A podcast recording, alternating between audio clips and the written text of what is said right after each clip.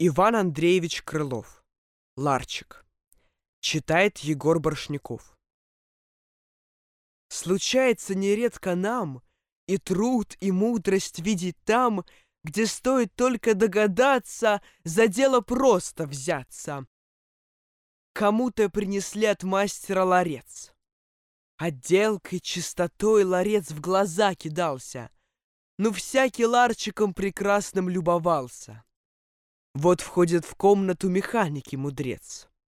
Взглянув на ларчик, он сказал, ларец с секретом. Так, он и без замка. А я берусь открыть. Да-да, уверен в этом.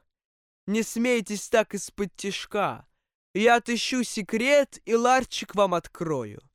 В механике и я чего-нибудь достою.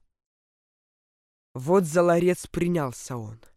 Вертит его со всех сторон и голову свою ломает.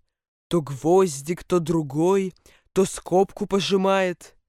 Тут, глядя на него, иной качает головой, те шепчутся, а те смеются меж собой. В ушах лишь только отдается. Не тут, не так, не там, механик пуще рвется.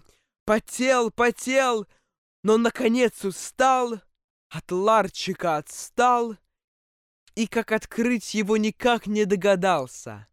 А ларчик просто открывался.